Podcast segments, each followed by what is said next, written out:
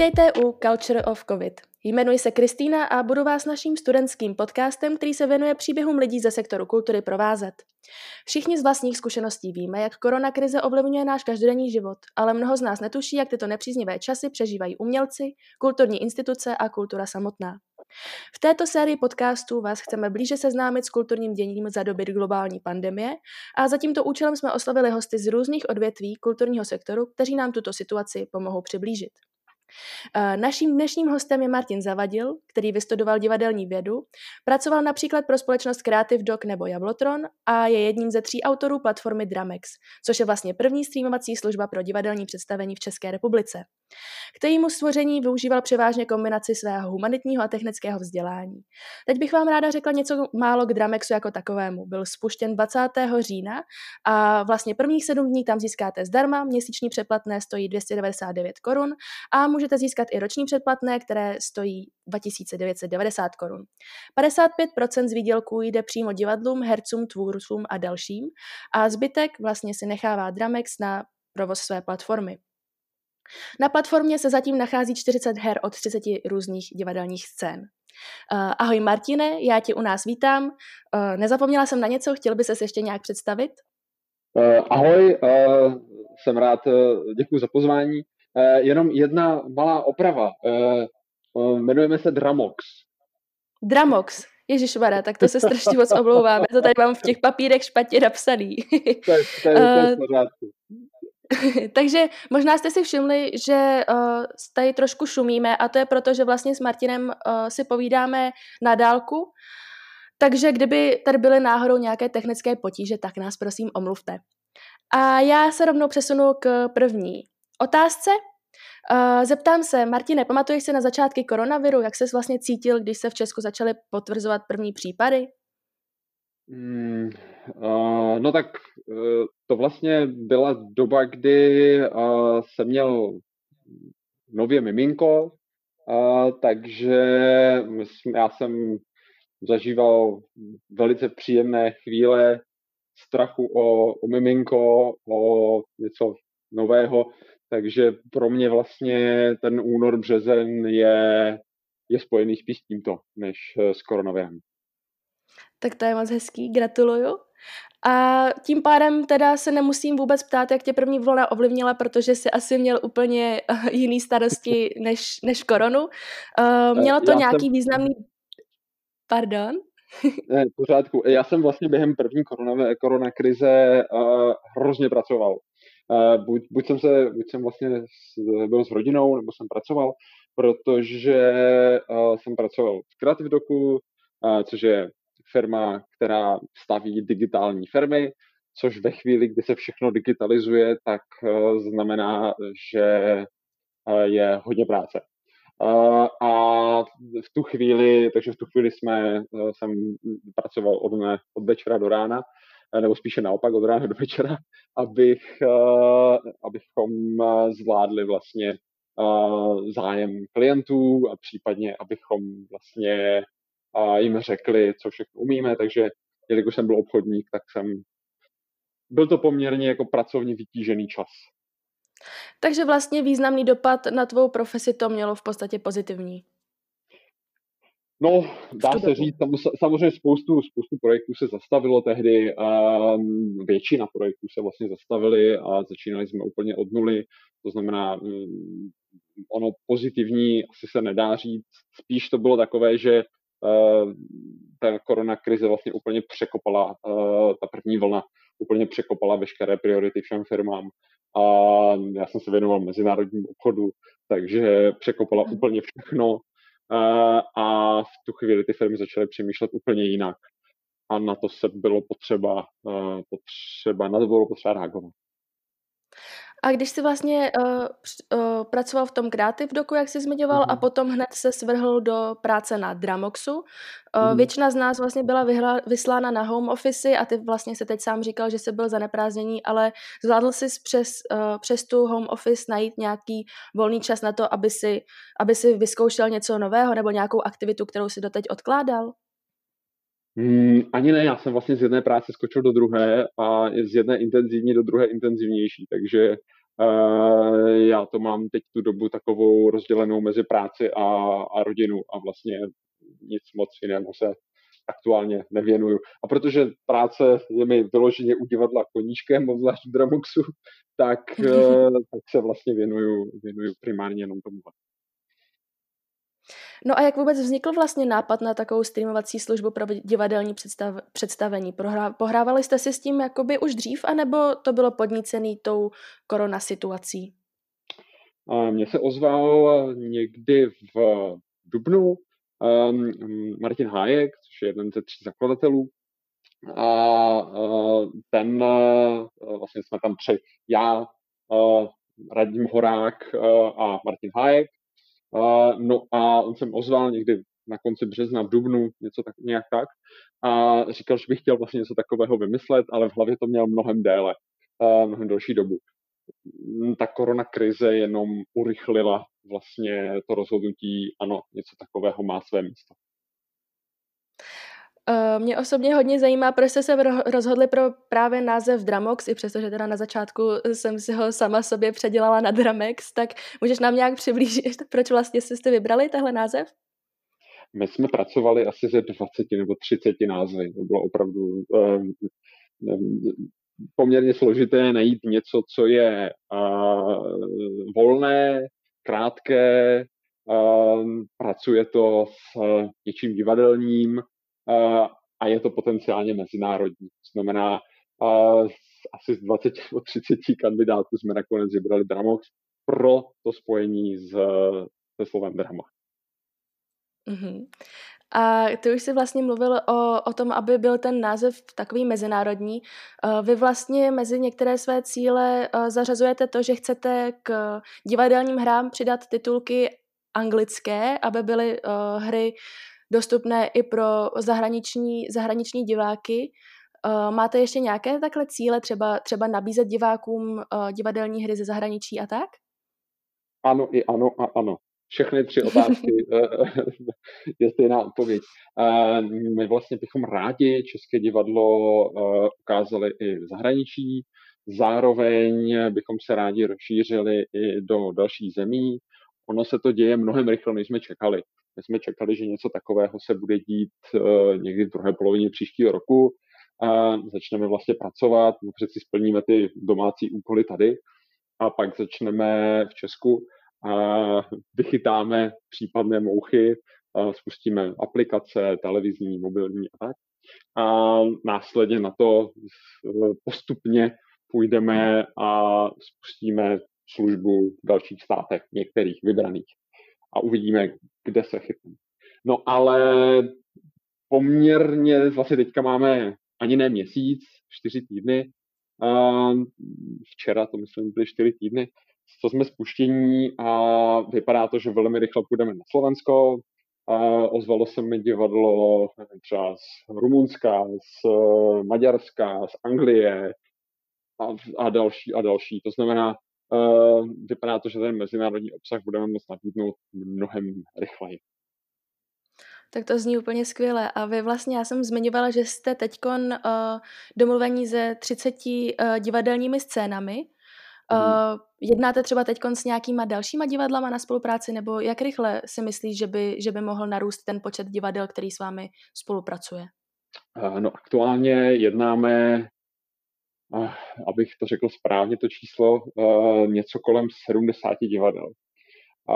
Což už je skoro každé větší divadlo v Česku.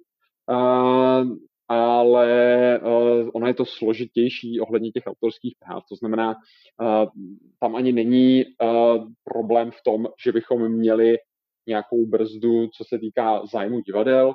Ta divadla chápou, jak je ta služba postavená a že vlastně by měla pomáhat tomu českému divadlu, ale e, autorská práva si vyžádají vždycky nějaký čas, obzvláště pokud jsou tam zahraniční autoři, tak v téhle situaci je trošku složitější e, ta práva vyjednat, takže to nás trošku brzdí v puštění těch e, záznamů. Také nemůžeme natáčet ty záznamy. To znamená, to je další trošku mm-hmm. brzda, která ne každé divadlo má své záznamy a ne z každého divadla natáčí, uh, natáčí nějaký fanoušek nebo divadelní ústav, česká televize a tak dále, tak dále.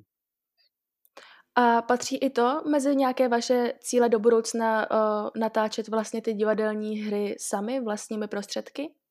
Určitě. Je to, je to jedna z uh, velkých částí toho, co bychom rádi dělali, protože si uvědomujeme, že ty záznamy vlastně nejsou u spousty skvělých uh, inscenací a um, vlastně tímhletím bychom je mohli uh, nabídnout divákům po celé republice. A snažíte se získat momentálně nějaké divadlo, které, které ty osobně by si doopravdy chtěl mít zahrnutý ve vaší, ve vaší nabídce za každou cenu? Tak to se nabízí jenom takové veliké z Prahy. Eh, jednáme, jednáme vlastně se všemi divadly. A samozřejmě snažíme se domluvit i s Národním divadlem, ale ono je to poměrně velká složitá instituce, takže ono si to vezme nějaký čas, ale jsme na nějaké cestě, tak uvidíme. Držte vám palce. To určitě budeme. A vlastně, když o tom takhle mluvíš, tak jak vůbec probíhá takové oslovování divadel? Ono teď, když vlastně jste už v povědomí lidí, tak si dokážu představit, že divadla se vám ozývají i sami, ale, ale třeba za začátku, když jste se snažili získat uh, různé divadelní scény, tak jak to probíhalo? To je velmi jednoduchý. Člověk zvedne telefon, napíše e-mail. A ono to není zase tak složité. To, obzvlášť díky té mojí historii v divadelní vědě, tak člověk má i nějaké kontakty, což e, taky samozřejmě pomohlo. A, takže není to nic složitého. Normální postup, jako když oslovujete kohokoliv jiného. A jaká byla reakce divadel, když vlastně se se jim poprvé ozvali se svým, se svým nápadem? Mm, veskrze pozitivní. Vlastně my jsme prvně začali pracovat, musíme, celý Dramox je o vysvětlování, protože my v rámci autorských práv musíme oslovit stovky autorů na to, abychom měli 30 záznamů na, na nebo 40 záznamů, co jsme začali, teď už je tam víc, ale když jsme vlastně tu službu před měsícem spustili, tak tam bylo 40 záznamů, tak to znamenalo stovky a stovky autorů, se kterými jsme museli mluvit, vysvětlit Dramox, proč to celé děláme, jak to bude fungovat. A uh, znovu, je to nějaká práce, která se musí odvést, ale uh, snad to stojí za to. No a myslíš si, že třeba ta reakce těch divadel jako takových by, by byla odlišná nebo ne tak pozitivní, kdyby, kdyby se neobjevila ta situace s globálním pandemí, která je spojená vlastně s tím, že divadla se musela uzavřít? Asi by byly opatrnější, to, si, to asi jo. Uh, to bych asi nebyl fér, kdybych řekl, že ne, ale obecně myslím, my vlastně Dramox není postavený jako uh, služba proti covidu.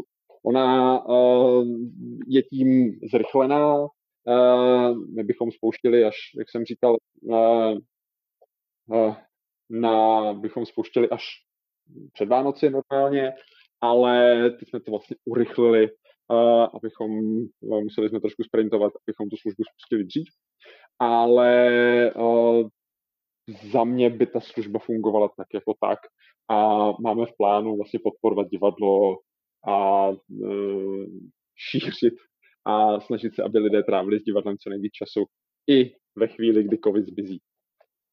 Což doufám bude něco nejrychleji.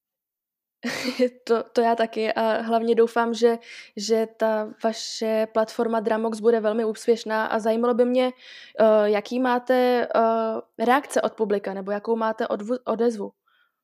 To je uh, věc, která mě strašně pozitivně překvapila. My jsme čekali, že budeme mít stovky, stovky zájemců o službu, stovky diváků, Naopak máme tisíce diváků, nebo naopak ještě lépe, máme tisíce diváků a um, vlastně ty reakce jsou skvělé. Um, chodí nám fotky lidí, kteří se oblečou, uh, namalu, dáme se namalují, a teď si v té roubě, roubě večerní se sednou do obýváku se skleničkou vína a udělají si hezký divadelní večer, což je krásná, krásná věc. A vlastně bez většinou jsou ty reakce pozitivní. Tak to jsem moc ráda, že, že vlastně uh, tyhle reakce v podstatě předčily ty vaše očekávání a že i přesto, že divadelní zážitek v hledišti se, se hodně liší od zhlédnutí videa nebo filmu doma na obrazovce, takže diváci si dokážou udělat takovouhle hezkou, hezkou kulturní vlastně akci u sebe doma, což je podle mě strašně, strašně moc pozitivní.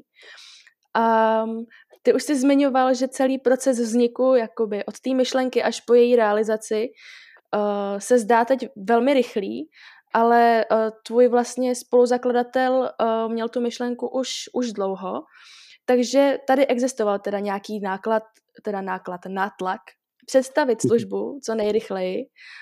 Um, myslíš si, že takhle bude, uh, takhle rychle to bude fungovat i s těma va- dalšíma vašima cílama? Zatím tomu všechno nasvědčuje. Uh, klidně bych trochu zpomalil, um, manželka by byla taky ráda, ale, ale uh, zatím, zatím to vypadá, že uh, teď bychom rádi chtěli uh, zlepšit ten zážitek těch diváků. To je takový dom, největší domácí úkol, který máme a zároveň přivést více obsahu, to znamená poměrně intenzivně jednáme s agenturami, divadly, zástupci autorských práv i, sami, e, i, s, i s autory, tak abychom mohli přidávat další a další záznamy, aby ten, ta nabídka byla větší.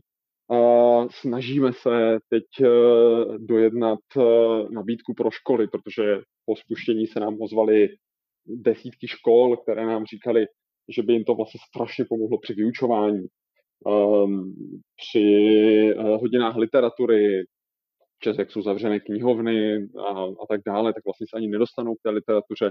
To znamená, to je něco, co bychom rádi pomohli těm učitelům a žákům vlastně s tím dostat divadlo a skrze něj literaturu do, do škol a v tom virtuálním vyučování a distančním, abych byl přesný.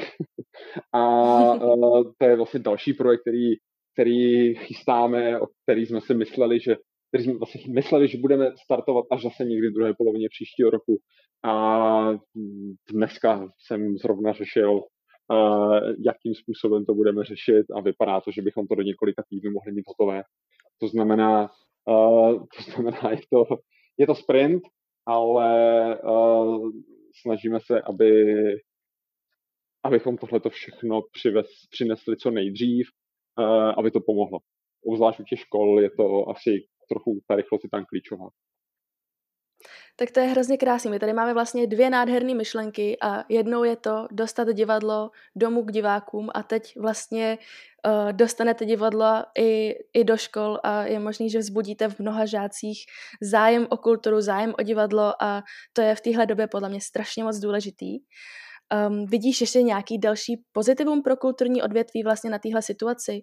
Uh, pokud budeme mluvit o nových inovacích, kterou vlastně jste i vy, nebo nějakými virtuálními výstavami, něco úplně odlišného? Já, uh, tohle je strašně těžká otázka, protože já jsem trochu jiné pozici, ale tak co vidím kolem sebe, tak vlastně je strašně těžké, nebo je těžké teď tvořit, eh, protože na všechny to vlastně dopadá a eh, úplně ta představa, že teďka, když má ten člověk čas, tak si sedne a napíše čtyři knihy a všichni to budou mít jako, jako Shakespeare, který napsal během morové rány krále Líra, jestli se nemýlim, tak, tak to úplně nevím. ale ale ne každý je Shakespeare, ale, ale uh, jde, uh, jde o to, že vlastně spousta těch lidí uh, má možnost zastavit, zpomalit a uh,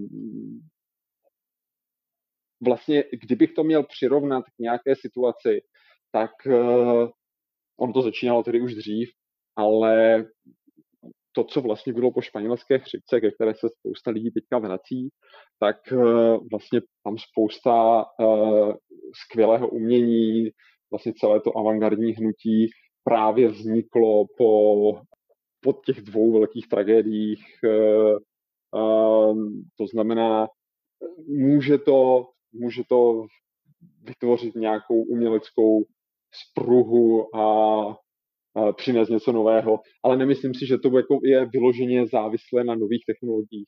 Spíš se mi líbí, líbí to, že se to třeba to divadlo, že se dostává vlastně zpátky během tohoto léta, to bylo krásně vidět, že se dostává zpátky na tu dřeň, že uh, já nevím, třeba Olomoucké divadlo Tramtárie hrálo uh, od uh, já nevím, konce května nebo června uh, hráli přes celé léto jenom venku a mě byli neustále prodaní, uh, sami třeba ve Zlíně a spousta těch divadel vlastně hráli, kde se dalo, úplně všude.